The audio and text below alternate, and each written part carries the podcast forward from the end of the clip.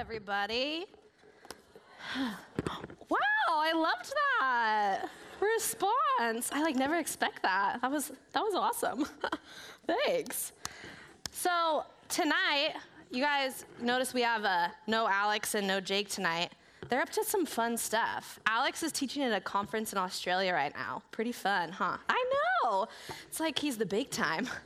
And he, I saw, I was peeking on my husband's phone over there, and he got a text, and it was like, "Hey, how's church?" from like this crazy number, and then this is Alex. So he's thinking of you guys, thinking of us. Very fun. And then Jake and Becky are off on a vacation, a pre-baby vacay. So we um, just so much blessing on them. We're so excited for what they're up to, and can't wait to hear stories when they're back next week. And next week is going to be a fun one. If you guys remember, we mentioned it last week, but Chris Cruz from Bethel is coming up to speak with us. It's going to be super fun. I think we have a slide for him. Yeah, that's his book that he wrote. I mean, I don't know what he's going to talk about. I'm going to guess it's something along those lines. But awesome guy from everything I've heard, and he's to bring the heat. You guys don't want to miss it. It's a time to invite friends, people you know, to come and just enjoy that and be a part of it as we welcome a guest to come speak with us all the way from Redding. So it'll be awesome. Join us for that next week. For this week, we are in the House of Acts series still. Um, we're going to be in Acts 6. And if you guys want to stand with me um, as we open up our Bibles to Acts 6, verse 1. And we'll read this together. Acts 6, verse 1. In those days, when the number of disciples was increasing, the Hellenistic Jews among them complained against the Hebraic Jews because their widows were being overlooked in the daily distribution of food. So the twelve gathered all the disciples together and said, It would not be right for us to neglect the ministry of the word of God in order to wait on tables. Brothers and sisters, choose seven men from among you who are known to be full of the Spirit and wisdom. We will turn this responsibility over to them, and we'll give our attention to prayer and ministry of the word. This proposal pleased the whole group. They chose Stephen, a man full of faith and of the Holy Spirit, also Philip, Prochorus, Nicanor, Timon, Parmenas, and Nicholas from Antioch, a convert of Judaism. They presented these men to the apostles who prayed and laid their hands on them. So the word of God spread, the number of disciples in Jerusalem increased rapidly, and a large number of priests became obedient to the faith. You guys can take a seat and let's, let's pray before we get started. God, we are so grateful for just your word. And as we look at Acts, we're so grateful for just what it tells us about the church, what it tells us about who you are, what it tells us about what you love. We're thankful to be in this place and to get to be together. Um, just Holy Spirit, we invite you to do whatever you want um, whatever you want with this teaching, with this time. And I pray that it would be a time where we just get to learn from you, get to learn from um, what you would have for us and the promises that you have, and just really enjoy the beauty that is your scriptures, God, and getting to be your people. love you. In your name. Amen. So I was thinking about, uh, I don't know why I was thinking about this, but about my Christmas gifts that I got this year. And one of the Christmas gifts that I got that was like not weird, but like very unexpected. First of all, it was from my sister. She never gets me anything. She is living over in Spain right now, and she sent me, you know, the like um, DNA kits. She sent me like a 23andMe kit. And so it's a thing where you, you do the swab and you send it in, it comes back, and it like tells you all the countries that you're from, which is pretty cool, pretty fun. But I was like, I, after she sent it, I saw them like all over Target, like whenever I would go, or I'd like go to the store and they're all sitting there. I was like, what? Is up with everybody just like wants to know their genetics. And so I was doing a little bit of Googling on that, like while I was preparing this teaching. And it was saying that in 2019, there was like 26 million of these kits that were bought. And then they were like, okay, and by 2020, it's gonna be up to 100 million. And I was like, people are obsessed with like knowing their countries, which I think it goes deeper than that. I was like thinking through the reasons why we want to know where we come from, right? The reasons why we want to know, oh, that's like my place of origin, or oh, those are my people, or that's my family. And like we're very, as people, I think, just drawn to this idea of where do I come from? Who do I belong to? Where do I belong to? And as I was thinking about what we're going to talk about tonight, I think it's part of that desire that makes me so excited about church history and so excited about what we get to see in Acts of like, oh, this is where like the people of God like started, of what we see as the church now. This is the beginnings. And I think there's a super rich context that comes with that of being like, oh, this is, we're the family of God, right? We're Jesus people. This is like our history. This is where we came from. This is our, our origin story. And so, a passage like where we just read in Acts is something that's telling us of the beginnings of this family. But it's also, I think, a promise of what God's going to do. So, when we look at history and we see what God's done with the church, we also, um, you'll hear the language sometimes use prophetic inheritance. It's telling us of, oh, this is what we will receive as the church. Not only is it history, but it's promise. And so, tonight, as we look look at this passage in Acts, I want us to think about this as Acts as this people who started the church, who started what we are a part of today, these Jesus people, that we would get to remember, like, oh, that's part of our history and also part of our promise. There's a quote from the, it's called the Epistle of, sorry, I'm like scratching my face, and it probably sounds annoying. Um, anyway, Epistle of Diognetus. It's from AD 130. It's super early church, and it's um, they don't know who the author was, but it's kind of this like lens looking in at what the church looked like, and they talk about it. And I just want to read a part of this writing to you guys. They're talking about the Jesus people in AD 130. They are in the flesh, but they do not live after the flesh. They pass their days on earth, but they are citizens of heaven. They obey the prescribed laws and at the same time surpass the laws by their lives. They love all men and are persecuted by all. They are unknown and condemned. They are put to death and restored to life. They are poor, yet make many rich. They are in lack of all things and yet abound in all. They are dishonored, and yet in their very dishonor are glorified. They are evil spoken of, and yet are justified. They are reviled and blessed. They are insulted and repay the insult with honor. They do good, yet are punished as evildoers. When punished, they rejoice as if quickened into life. They are assailed by the Jews as foreigners, but also persecuted by the Greeks. Yet those who hate them are unable to assign any reason for their hatred. To sum it all up in one word, what the soul is to the body, that are Christians in the world. What the soul is to the body, that are Christians in the world. And I, I thought this was the most beautiful description ever of like talking about Christian people, what the soul is to the body, Christians are to the world. And this reputation told from, it seems, the point of an outsider looking in, is that history of the church family. It's a story of what the church was like. And in that, we get to say, oh, that's what the church was like. So there's promise in that for us. And so as we look at Acts today, that's what I kind of want us to approach it with is like we're approaching a different time, a different people, and we want to honor that history, want to honor that context. But at the same time, we can't fully separate ourselves from the story when we look at the people of Acts and we look at what's happening with the church, like that's our story too. Like that's our family. So we came from, and with that, there's a prophetic inheritance. And I think that just makes me excited. like I wanna, I wanna know what the scriptures are saying about, yes, their history, their context, all of that, but also like God's saying with his scriptures a story for today. And so as we dive into Acts, um, I just want us to be remembering that. But let's get into it. We'll look at verse one. In those days, when the number of disciples was increasing, the Hellenistic Jews among them complained against the Hebraic Jews because their widows were being overlooked in the daily distribution of food.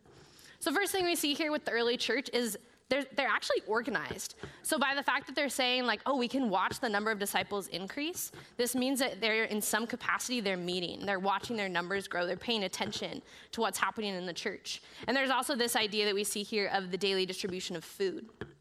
So, also, the church is taking on this system for food distribution, caring for the poor.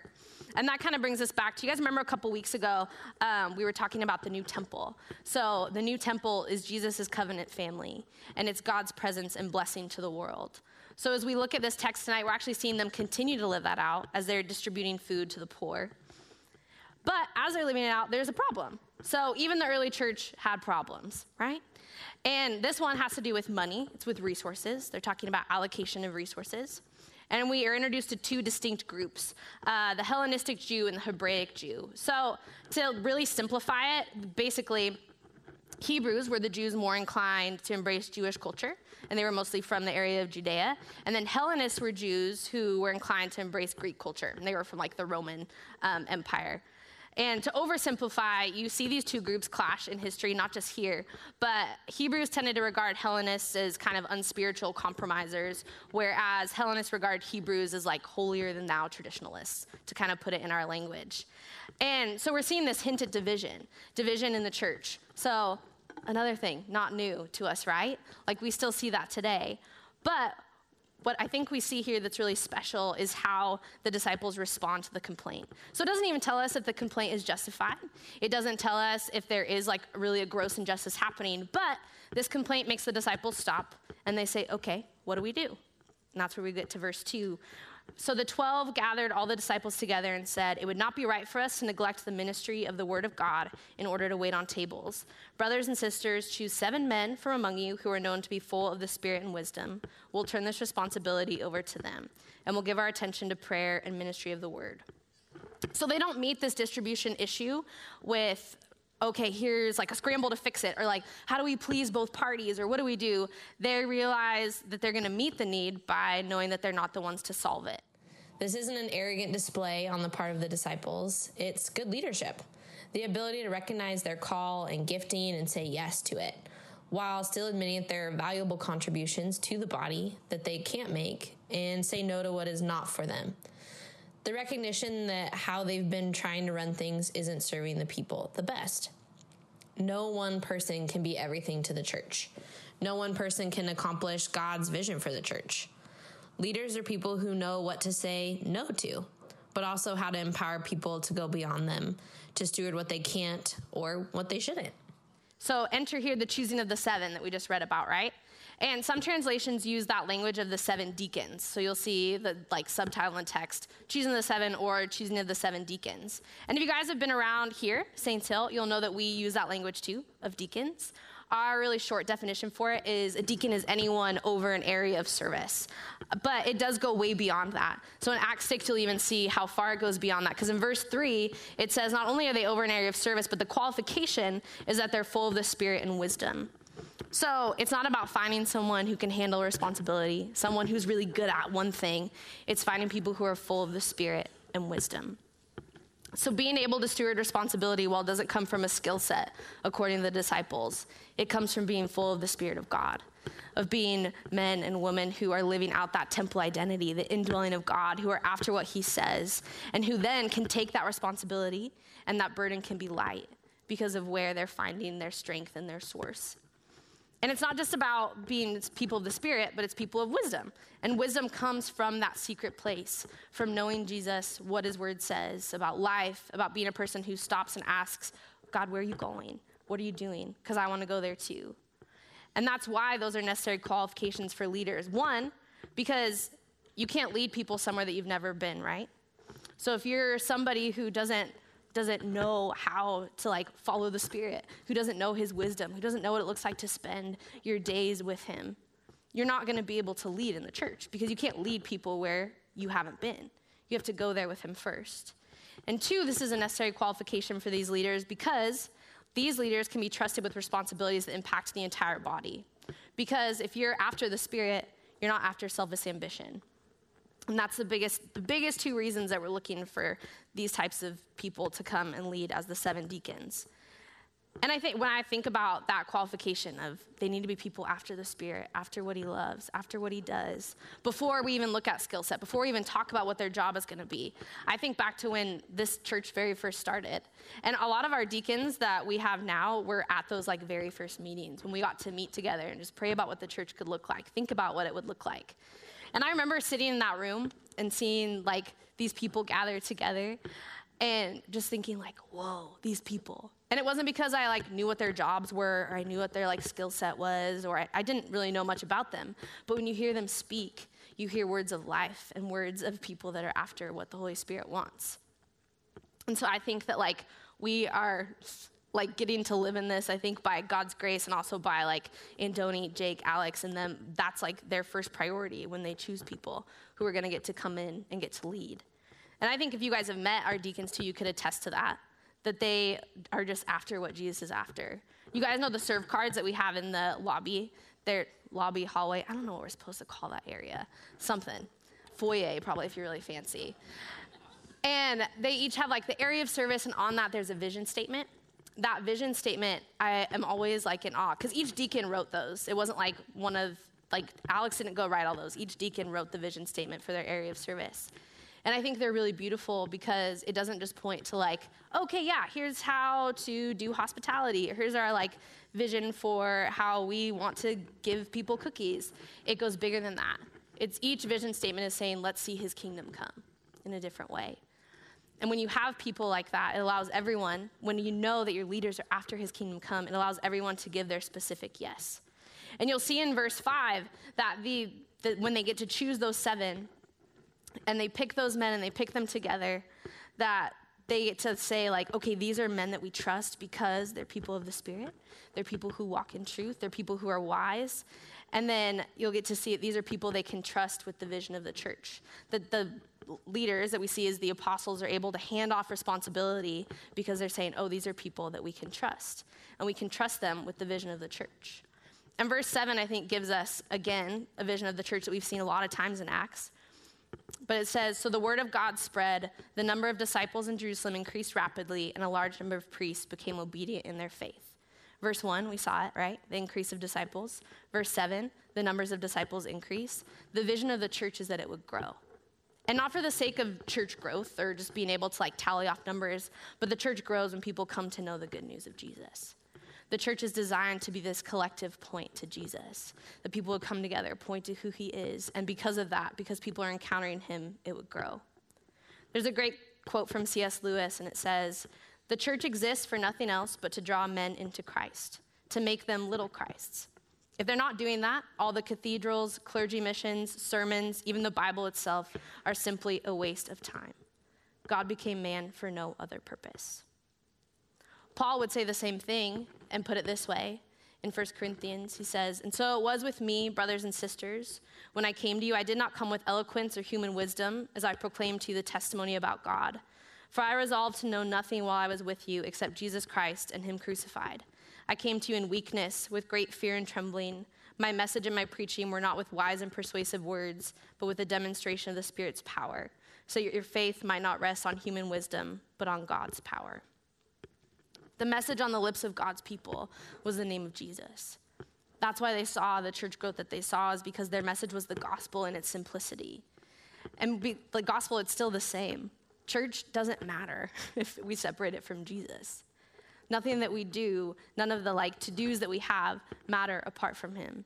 And that's what they got. They got that when we do something like church, it's the people are here so that others would encounter the presence of God, his kindness, his renewal, Jesus would put it this way so that we could see it on earth as it is in heaven. The structures of this body of people that we see established between one and seven were put in place to serve that vision on earth as it is in heaven. Those deacons, they were chosen to serve that vision, to care for people in such a way that they would get to see heaven come. And we want the same thing here at St. Hill, right?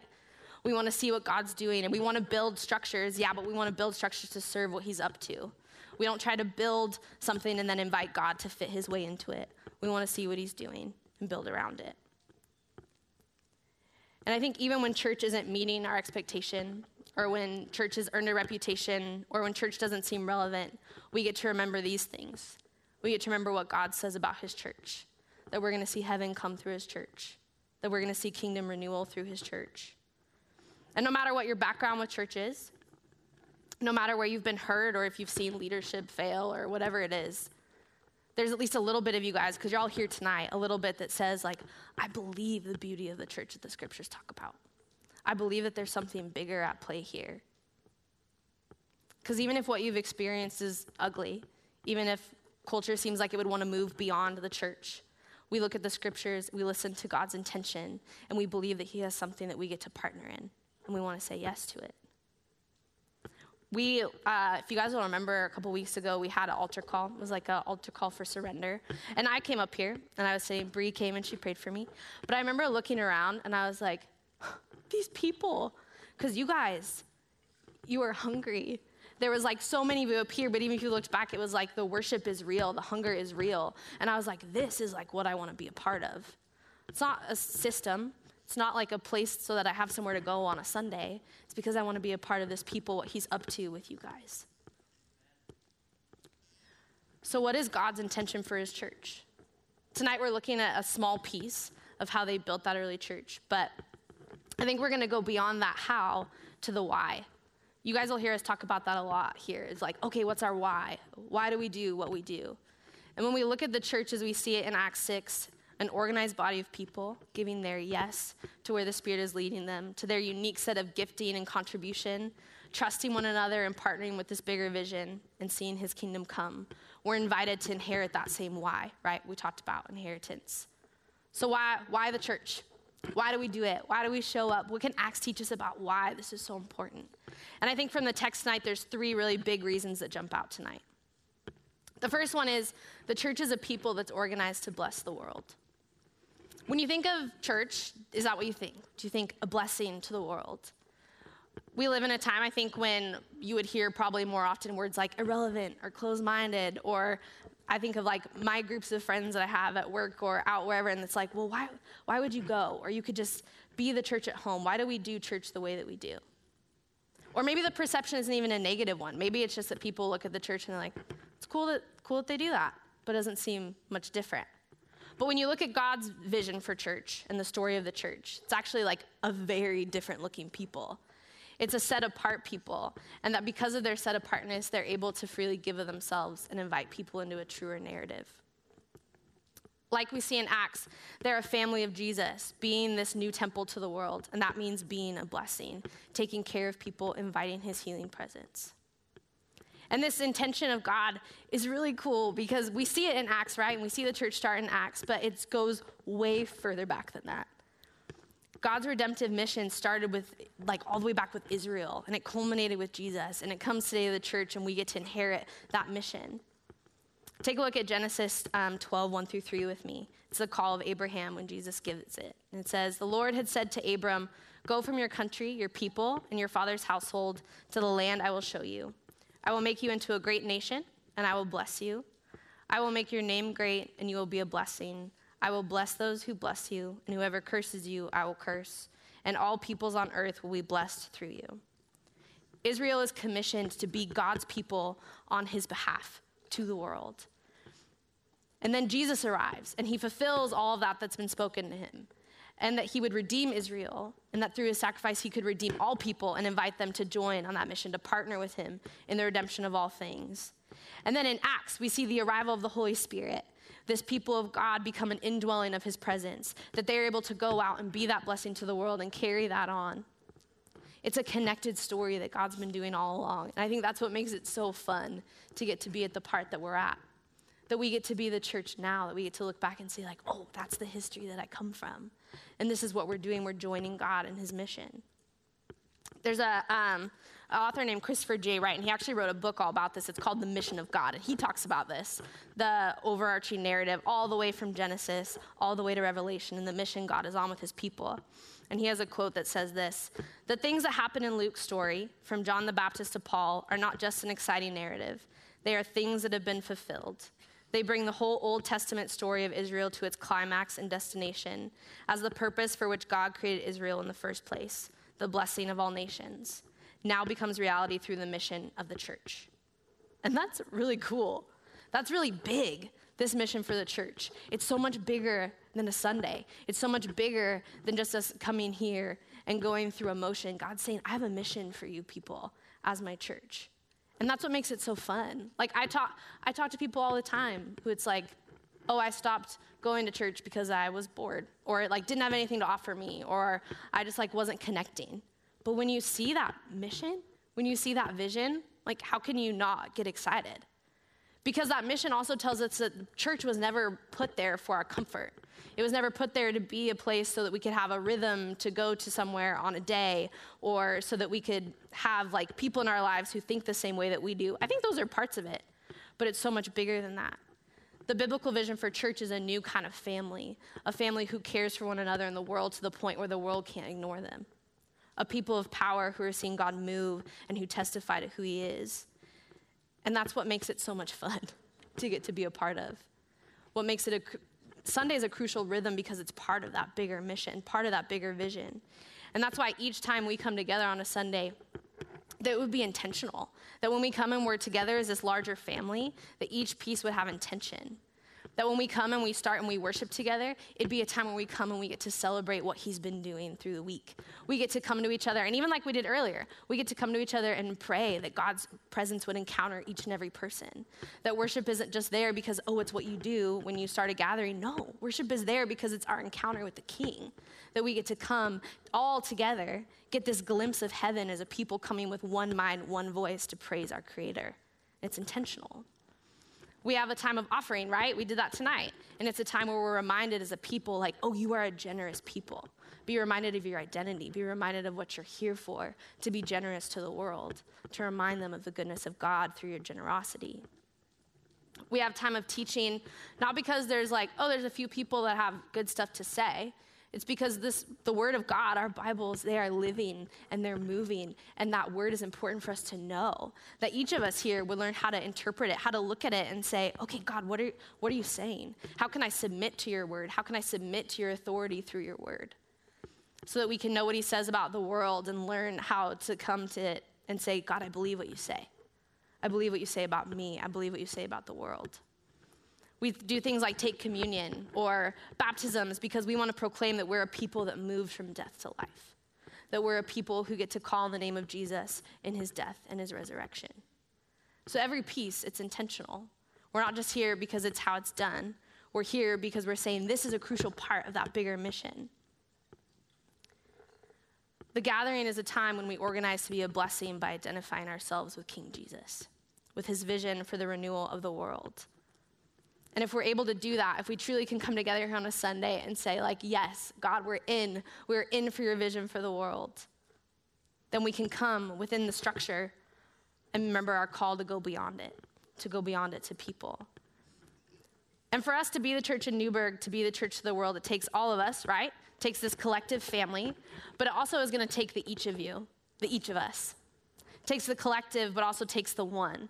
So in Acts 6, we see this corporate impact of the church. We see adding of numbers day by day, but we also see the importance of giving your individual yes. You see that with the disciples who said, like, oh, okay, it's not for us to wait tables, we're going to preach the word of God. And you see that with the deacons who come in and say, okay, we're taking over this area of service. They knew their unique yes that they had to give. A person who says yes to the invitation of Jesus, who says yes to God's Spirit, it becomes a person of real wisdom. Remember what they said about Stephen when they picked him that he's a man full of faith and the Holy Spirit? So Stephen didn't get that reputation because he showed up to the corporate. He didn't get that reputation because he showed up and took part. He gets that reputation because that means he had a rhythm of being with Jesus every day, of being in the secret place, being in the quiet place, being able to be downloaded to from him. You don't get that reputation from just showing up. You get that reputation from every day getting to be with Jesus, getting to know him, to know what he's like, to let Him meet you there. That's the first and most important, yes, each of us has to give. Is it like, okay, am I gonna show up every day? Am I gonna, morning, night, I don't really care. Are you showing up to meet with Jesus? Are you showing up? Are you in, your, in the scriptures? Are you meeting with Him and giving your first yes to, like, God, I wanna be shaped by you? That unique and individual yes you have to give.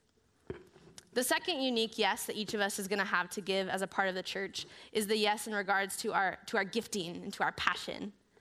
So, this doesn't mean necessarily that you're giving your yes to be a deacon or you're giving your yes to serve in kids or you're giving your yes to serve on hospitality. Those can be really beautiful expressions. I think part of loving the church is to serve within that Sunday context. But we also want to think outside the doors, right?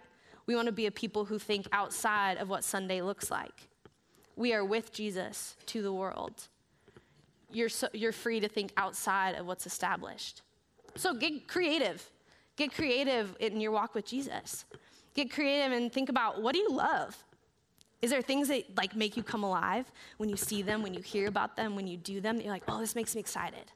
I love this. Are there things that you're good at that people have told you that you know, like, oh, I'm actually pretty good. I'm pretty good at this.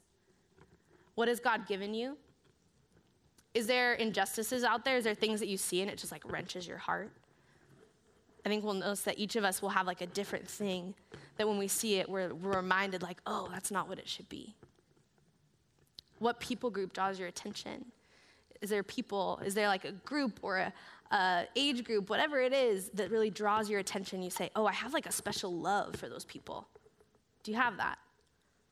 Because your passions, your ideas, your strengths, they aren't given to you so that they can stay with you. You're a part of God's family and you have a unique way that you get to bless the world. So, what is it? Think of things that make you come alive and ask the Spirit why. Like, God, what part of this is so exciting to me? What part of this is so fun? What could He be asking you to step into just by noticing what brings you joy? That's like an easy thing to notice, right? What makes you excited? What makes you happy? Like, Jesus is doing something in that. And think about what you're good at. If you don't know what you're good at, get around people who know you and ask them. That can be a scary question sometimes to be like, oh, what am I good at? What am I bad at? And we never want to admit we're bad at anything. But actually, the most effective people are going to be those who can admit where they shouldn't be and say yes to where they should be. So ask the people that know you. People that have wisdom, who are full of the Spirit and wisdom, not just anybody. You want to find people who follow Jesus, who are full of that Spirit and wisdom, and ask them, What am I good at? What do you see in me? I think about um, when I was in college, I went to college for uh, public relations. So not anywhere near what I'm doing now. My, I work uh, um, on a web team, so I like do online merchandising, and then I'm here. And those are my things, way apart from what I went to college for. I didn't know what I wanted. I didn't know what I was good at. It was during that time, though, in my life where I had people who came to me. I remember I had a um, pastor that I worked with, and I was working at Dutch, Dutch Brothers at the time. Uh, my husband tells me that that's not a real barista. I'm going to claim that it is still. I have it. But I was like working that job at the time. I was like, I'm in public relations because I'm going to be in like marketing and I'm going to like make it big and I want to bring Jesus to the corporate world, which I think those are all like really good dreams, but they weren't actually mine. They were things that I'd heard that I was like, that sounds pretty good, so I'm going to go for it. But I remember I had people in my life, I had people above me who were able to pull me aside and say, hey, have you like thought about, at the time it was youth stuff. They were like, hey, have you thought about like working with youth? Have you thought about like getting to teach them, to walk with them? And I remember I tried it and I was like, oh, I do love this. But I was like, but then I'm like working for the church. That seems so like not as punk rock as like what I was thinking. Not that public relations is punk rock. It's not at all. I just don't really know what punk rock is. But it was like taking those people that time and time again said, wait, stop, think about this. Wait, stop. What if you were able to like use how much you love the scriptures and give that away to people? And it wasn't until probably the last like couple years that I was like, yes. Like doing this, what I'm doing now, I'm very new at this. Because it's these very first times of saying, like, okay, yes. Like I'm gonna I'm gonna try and see what God might have in the things people are speaking over me. So get people who can speak over you. Find them, ask them, people that you're around that know you. Ask them what you're good at, and maybe your direction might even change a little bit. The way you're crafted is so unique and intentional, and what you give to people is your God given identity to the world. As you realize that identity, as you let Him speak that identity, that's going to be the very best thing you can give to people. It's going to be the very best thing you can give to the world. The closer that you live to the heart of Jesus, the more you will live into who you were made to be. You guys, we're going to live our best lives when we understand who God has made us to be. When we take that God given identity, and we say, oh, yeah, okay, that's who I am. That's when you're going to be the very best, very best you. Because He designed you, He knows. And like Lewis said in that quote we read earlier, it's going to look diverse. You raise your voice, don't try to mimic another one. That's what's going to add richness to the tapestry that is this church, Saints Hill, and what is the church in the broader sense. And on like just a family note, we're at a really fun time here at Saints Hill. We're like we're a baby church. We're like a year and a half old, maybe something like that, maybe two. Anyways, we're babies. And you guys here, the people in this room, are the ones that like the leaders who started this. They prayed for you guys. They prayed for the people sitting in this room that they would be people who come and contribute their voice to what the church will be, to what Saints Hill will be.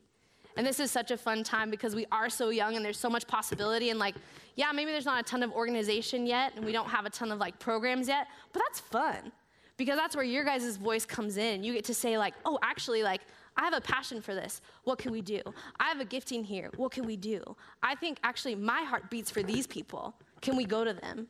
And that's where like this family gets to come together and there's people that can come around you and say, "Oh, yeah, let's try it."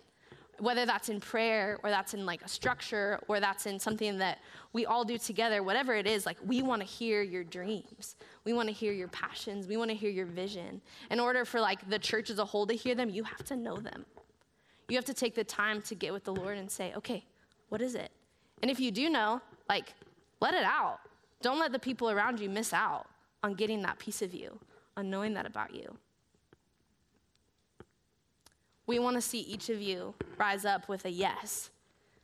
And you don't have to wait for somebody to call you out. Like, bring your yes to the table because God has seen you and He's giving one to you one to give away. You're going to be the ones to take ownership to build the Saints Hill family. This church in 10 years is going to look way different than it looks today. And you guys are going to be a part of that story. And we're here as leaders to spur you on so you be the biggest people that you can be.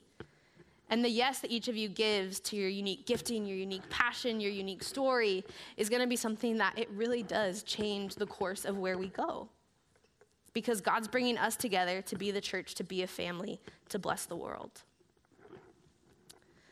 The third piece of this so there's, you're going to see your individual gifting, and you're going to see just the fact that the church is here to bless the world. And the third part of the church, the third why we are the church, is because we get to partner in seeing his kingdom come. It's these people, it's us, who are organized to bless the world, who have given their unique yes. These are the people who will partner together to be the church, to see his kingdom come. There's uh, another quote, and it's another um, like second century quote. I don't know. I was really loving these just really old, old pieces of work this week. But it's a quote from Irenaeus, and it's a book called Against Heresies. And it's a report of the church again, still in its early days, looking at them. And it reads this They are made whole. Yea, moreover, as I have said, the dead even have been raised up and remain among us many years. And what I say more, it is not possible to name the number of the gifts which the church, scattered throughout the world, has received from God in the name of Jesus Christ, who was crucified under Pontius Pilate, and which she exerts day by day for the benefit of the Gentiles, neither practicing deception upon any, nor taking reward from them. For she has received freely from God, freely does she also minister to others the early church was seeing heaven come all around them. Like in that quote, they're saying, like, oh, yeah, the dead are being raised up and they're still with us. Like this guy, he was dead. Five years later, here he is. That's what they're seeing. They're seeing people scattered who are receiving God, who are giving the name of Jesus, who are seeing heaven come. And that testimony, that's for us too. Like we get the chance to see heaven come. We get the chance to partner together to say, God, come do whatever you want to do. And what I love about our church, what I love about seeing us grow is that there is there's a hunger here. And that's what God can work with is he can work with hunger. The biggest blessing that we can be to the world is to be who he made us to be and to invite the world into that story, to live this kingdom way together. The biggest gift that we can give to the world is the biggest gift that we can ever know for ourselves to know Jesus, to walk with him intimately, and to receive our place in his global family to be sons and daughters. The call of the church, it means nothing without Jesus. The call for you, your unique calling, it doesn't mean anything without Jesus. He has something so big for each of us, but for all of us too. And I believe it. And I think we've talked about we talked about earlier tonight that 2020 that there's a call of freedom that there's more for this people. We want it. I want it. And you guys want it. I see you every week. We want it. And God is going to meet us. He has met us. And I think we're going to continue to see more and more of heaven come, of heaven come to Newberg, and then heaven come to the world. And we get to be a part of that story. We can talk about the church and about that rich inheritance we receive, about all those people that have listened to the Spirit before us, the mission of God for his people. But all that is going to be empty apart from Jesus. And Lewis said it in that quote we had earlier that all that we do is a waste of time if we don't encounter him. All we do here on a Sunday is a waste of time if we don't encounter him. All that we do, I think you can even expand that to like all of life. It's a waste if you don't encounter him. That's what we're after. We want to know him, to see him. Will we look at Jesus? that we look at him tonight and look at him with awe, with that chance to partner with him. Like, that's a crazy offer on the table of like, hey, you guys want to partner with God in like his mission to the world? yeah, I do. I really do. And I hope for each of us that we say, yeah, we really do. In Philippians 3, Paul um, says this What is more, I consider everything a loss because of the surpassing worth of knowing Christ Jesus my Lord, for whose sake I have lost all things. I consider them garbage that I may gain Christ and be found in him, not having a righteousness of my own that comes from the law, but that which is through faith in Christ, the righteousness that comes from God on the basis of faith. It is only when we see Jesus that we can understand the beauty of the call to be the church, of what it means to be his family.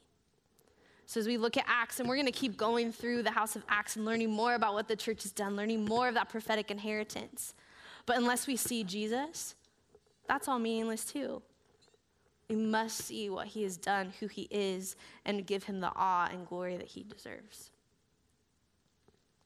And when we do that, we're able to say, like, oh, yeah, Jesus, I see you. I see your mission for the church. I see that we're to be a blessing to the world. Jesus, I see you. Oh, so I see who I'm made to be in you. I see who I am supposed to be because I've seen you. And then, oh, Jesus, I've seen you, so I'm seeing heaven come through you and through what you do. I'm going to invite the communion team and the worship team up at this time. And I'm also going to invite all you guys, you can stand with me.